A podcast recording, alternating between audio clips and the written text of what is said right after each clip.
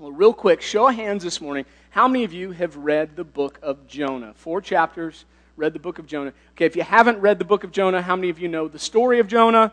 Right? Got swallowed by, we always said a whale when I was a little kid. It was evidently a large fish. Uh, we'll get into that, I guess. Uh, so, yeah, the book of Jonah, for those that don't remember, very quick recap. God speaks to his prophet Jonah, says, Hey, I want you to go to the city of Nineveh and preach against it. You tell them that I'm going to judge them, that judgment's coming, I'm going to demolish them. And, uh, and Joe's like, No, not going to do it. Uh, now, Nineveh is the capital of, of kind of the enemy of Israel, Assyria. And so Joe's like, nope, I'm not going to do it. In fact, he goes the opposite direction. He hops on a ship going to Tarsus, which is literally uh, the maps that we have. It's as far as you can go to the other end of the earth away from where God tells him to go. And so God, uh, Jonah says no. God says, whoa, not so fast and uh, he, he brings up a great storm. Uh, the sailors cast lots, then they cast Jonah over.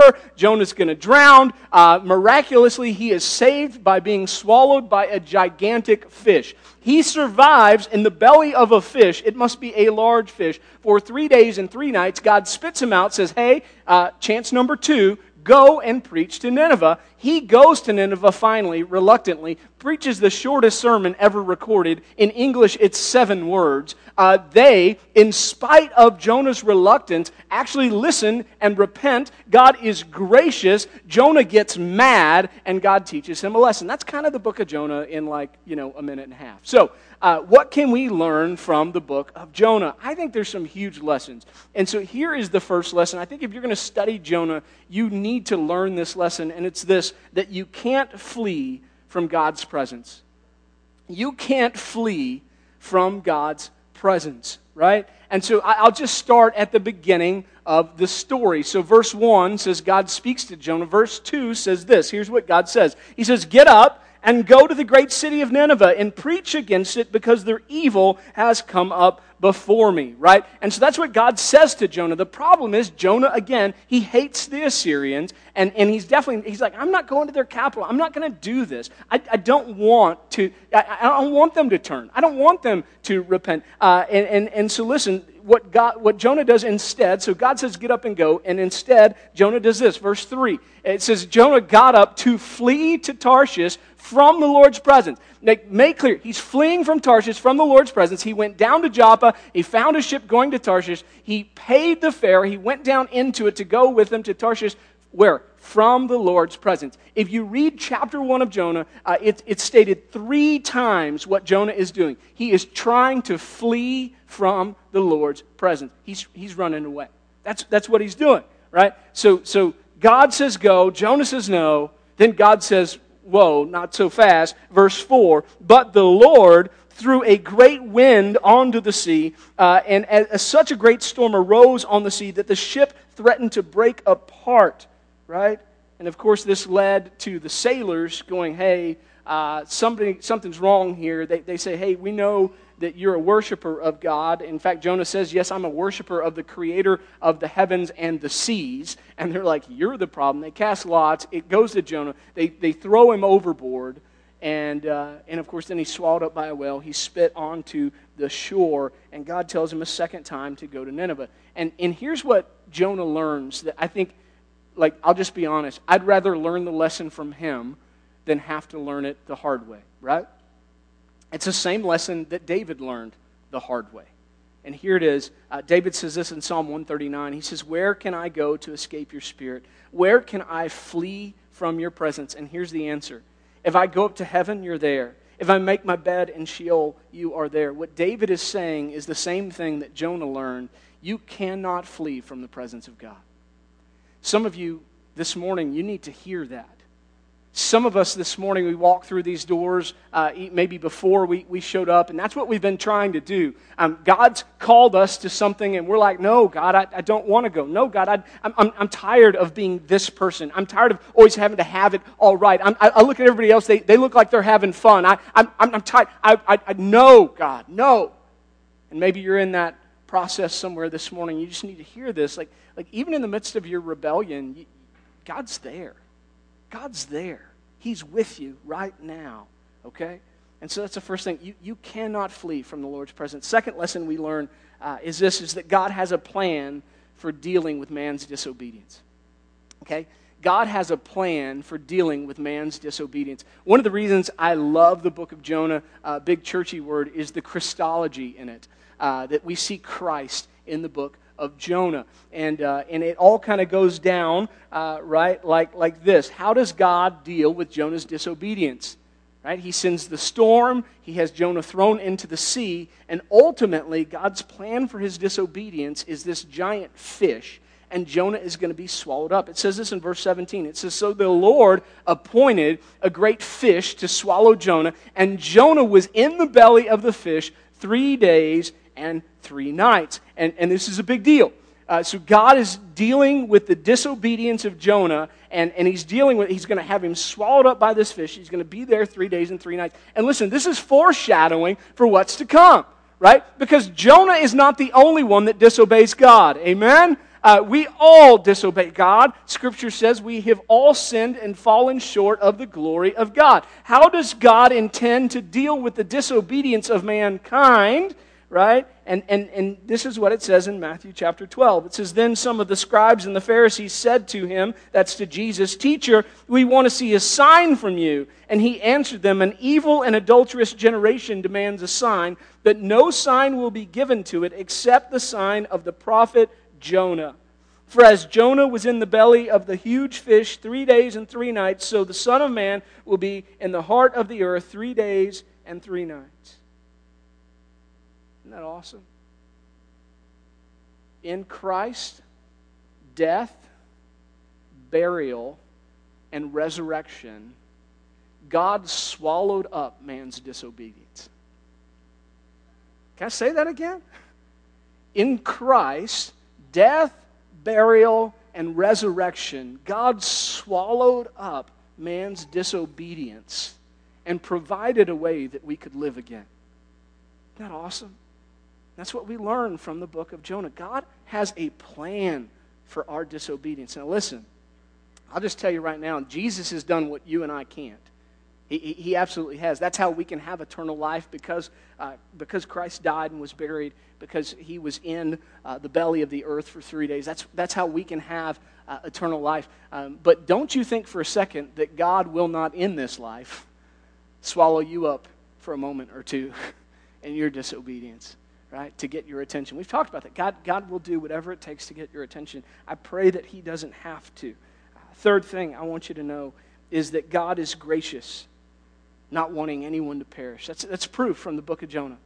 God is a gracious God, and He doesn't want anyone to perish. So listen, uh, Jonah, after God says it a second time, after he is miraculously saved from the depths, like Jonah actually prays at one point, and he's like, I was choking, the seaweed was wrapped around me, and, and God, there, you, you, you grabbed me, right? And so, so Jonah was about to die when God saves him, when he swallows him up uh, with this fish. And, uh, and, and listen, but then God says to him again, I want you to go and I want you to preach to Nineveh. So, so God spits him out on the shore. He has to walk. He's complaining about how big Nineveh is, uh, about how, how big, you know, he's like, man, this three days walk, blah, blah, blah. Uh, so he finally gets there. This is how reluctant he is. God says, I want you to preach to him. He only preaches a seven word sermon. In English, it's seven words. This is, this is what he says literally In 40 days, Nineveh will be demolished. That's his sermon. Right? That sounds like one of my, my, one of my kids has a report that's due, and they're like, What is the minimum amount of words required? That's what I'm going to write. I'm serious. So, so, Jonah, God's like, I want you to go and I want you to preach that they're going to be destroyed. How long till they're destroyed, Lord? 40 days. Cool, got it. 40 days, you're going to be destroyed. Done. Closes his book. He's off, right? And then he goes and, and, and he waits.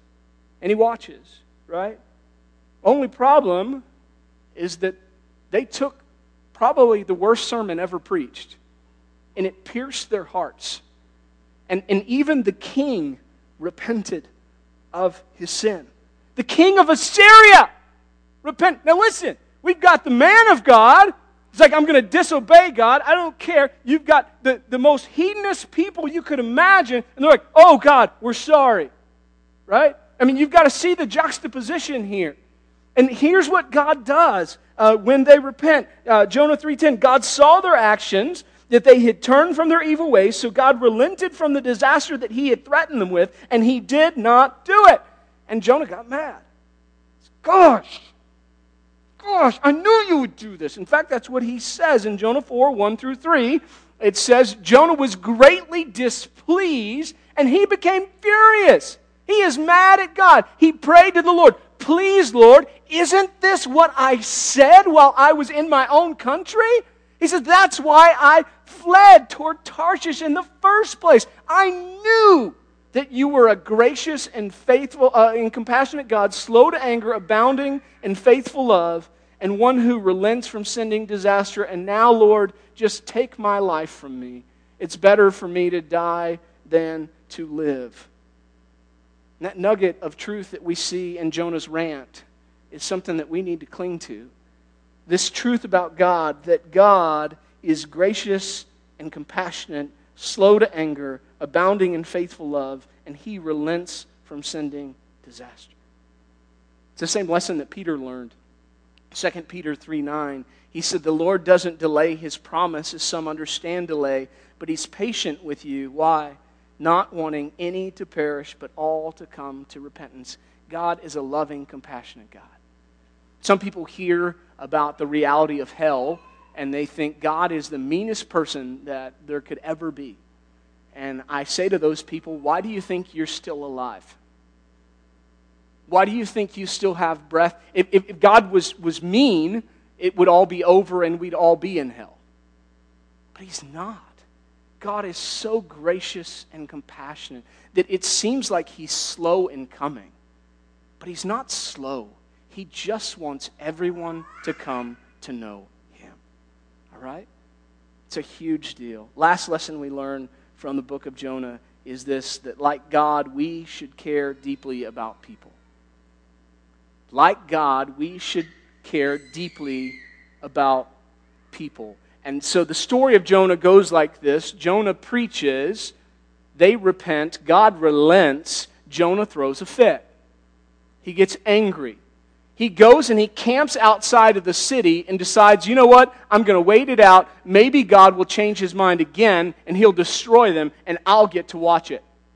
So he sets up a little camp for himself and he's watching the city going, Get him, God! Get him, God! And so God uh, sends a little vine, and that vine grows this big leaf, and it provides shade for Jonah, and he's loving life. And he's like, I'm going to watch him right here in the shade, and it's all going to be good. The very next day, God sends a worm to eat the vine, and it withers and it dies. And Jonah again curses God. I just wish I was dead.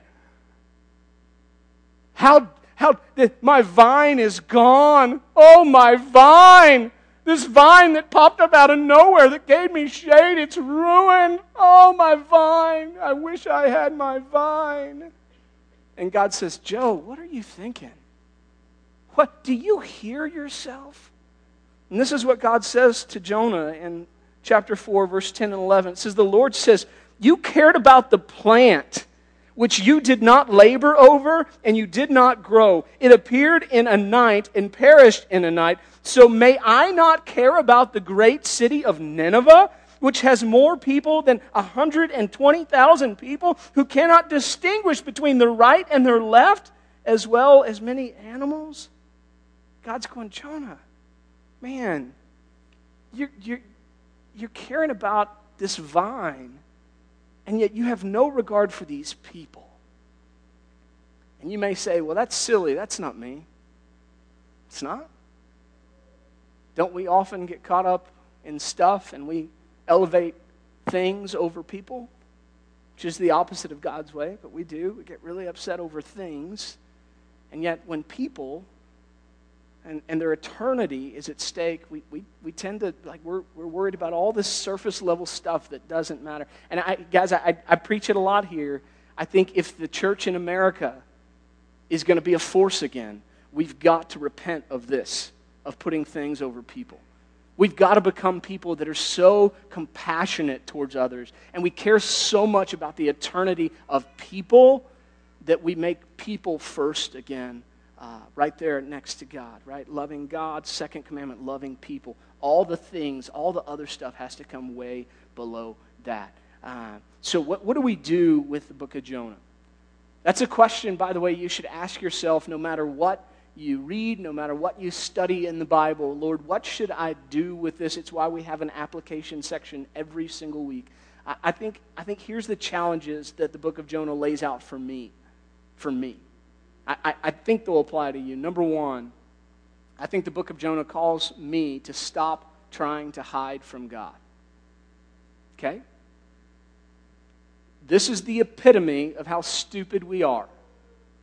I love you. I'm, I'm one of you. I'm, I'm the chief of sinners of the church. I'm telling you, we could sit down if you want to have a little sin swap. We go through it. I'm an idiot. All right? So I'm, I'm just telling you that we all think that we can hide our, our emotions and how we feel about God, that we can hide. We all think that we can kind of, like, oh, it's it, like we can hide from the. I'm, I'm telling you, no matter where you are, no matter what you're doing, God sees it, God knows it, God's there.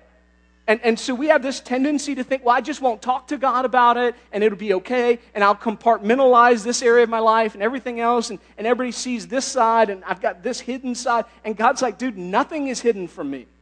Nothing. And and so I just want to say this to you. This is, this is remarkable.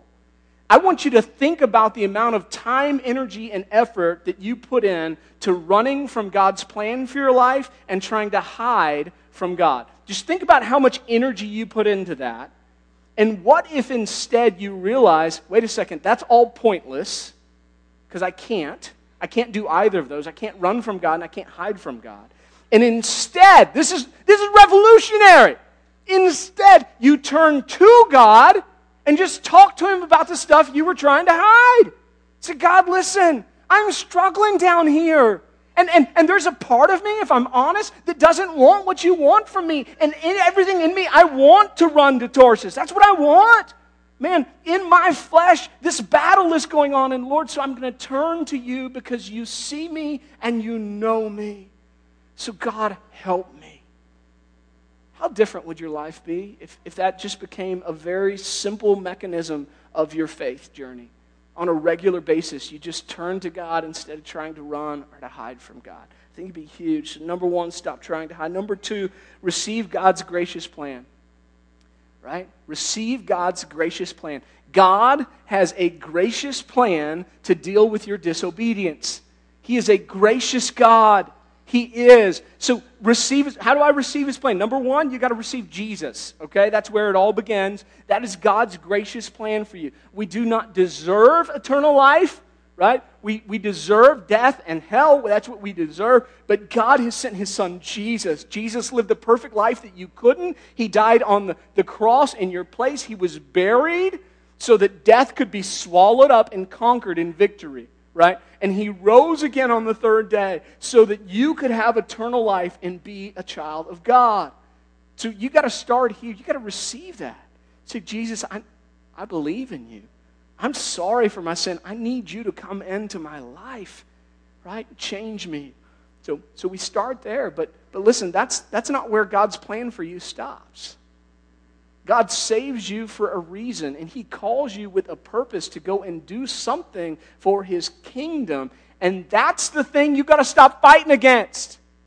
And it happens, man, bro. I'm telling you, I've been doing ministry for 21 years. It is a unique deal, right? And, and I know you guys think about people in ministry, think, man, they're killing it all the time. It's great all the time. Let me tell you, it is a lonely place and it is a hard place. And man, the spiritual component alone and the battle, like, like, like, I feel like some, I, I know every, like, the enemy is real in everyone's life, but I'm telling you, in the life of somebody that's called to ministry, it is like 24 7, never get a break, always there, always beating. And in your good moments, it's great, but man, in your weak moments, which we all have, it is so hard because you feel like everything is at stake.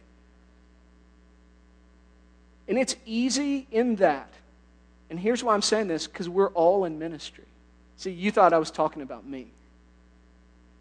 See, we're all ministers. And so it's hard on all of us. And in that, there are going to be times that you want a break. It's how you're going to feel like, I just want a break. I just need a moment. And, and because you're wayward and you're sinful, you're going to stray from God's plan for your life. Some of you are hearing me right now, and you're in that process right now. But what I'm saying is, God has a plan for you. And you know what? I promise you, His plan is better than whatever you're trying to figure out on your own. I promise you. His plan is better than what I, I, like. Can anybody look back with perspective? Perspective is always important in, in your walk with the Lord. In, in, in perspective, looking back, think about the times that you've tried to hide from God and how those worked out. How'd that go? Anybody want to testify? Anybody say it was awesome? It was great. Man, it wasn't. It was terrible, right? Dumbest thing you could ever do. And yet we do it. So, what I'm telling you, if, in your, if you're in the midst of something really stupid right now, just turn back to God. He has a better plan for your life. That's what we learned from the book of Jonah. God's plan is infinitely better than yours. I promise. I promise. Last thing I think the book of Jonah challenges us to, and that is to share God's gracious plan with those that need it. To share God's gracious plan with those that need it. Friends, this is why we exist. We exist to be messengers of God. We exist to share the gospel with other people that need it. And boy, we live in a world of people that need it. You want to know who the number one person that needs the gospel is? You ready? You looked at him in the mirror this morning. It's you. You need the gospel every day. I need to preach the gospel to myself every day to remind myself that I'm in great need of Christ, to remind myself that Christ has a plan for me, and to remind myself that I am called to be a messenger of the gospel to other people on a regular basis. And it's going to be a fight, folks, but it's a fight that is well worth it, all right? There's a couple ways we can do life. We can submit to God's plan, or we can keep trying to do it on our own, keep trying to hide. And listen, God deals with that. He does. I pray that He doesn't have to deal with that in my life or your life. I pray that just hearing this calls us back to that place where we say, God, I want what you want more than anything else. Can we pray for that? Let's pray for that this morning. Um, Father God, we pray this morning that um, our hearts have been pricked by the truth of your word. And God, more than anything else, we just recognize, God, we need you.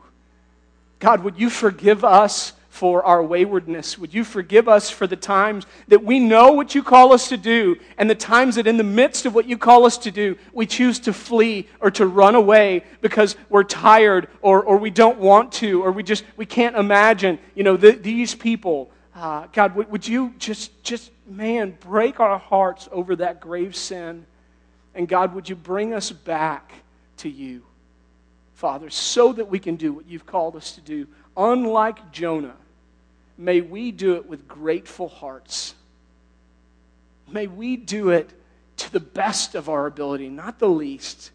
And God, may you use that to do great things in this world for your kingdom and for your cause. In Jesus' name, we pray these things. And all God's people said, Amen. Amen.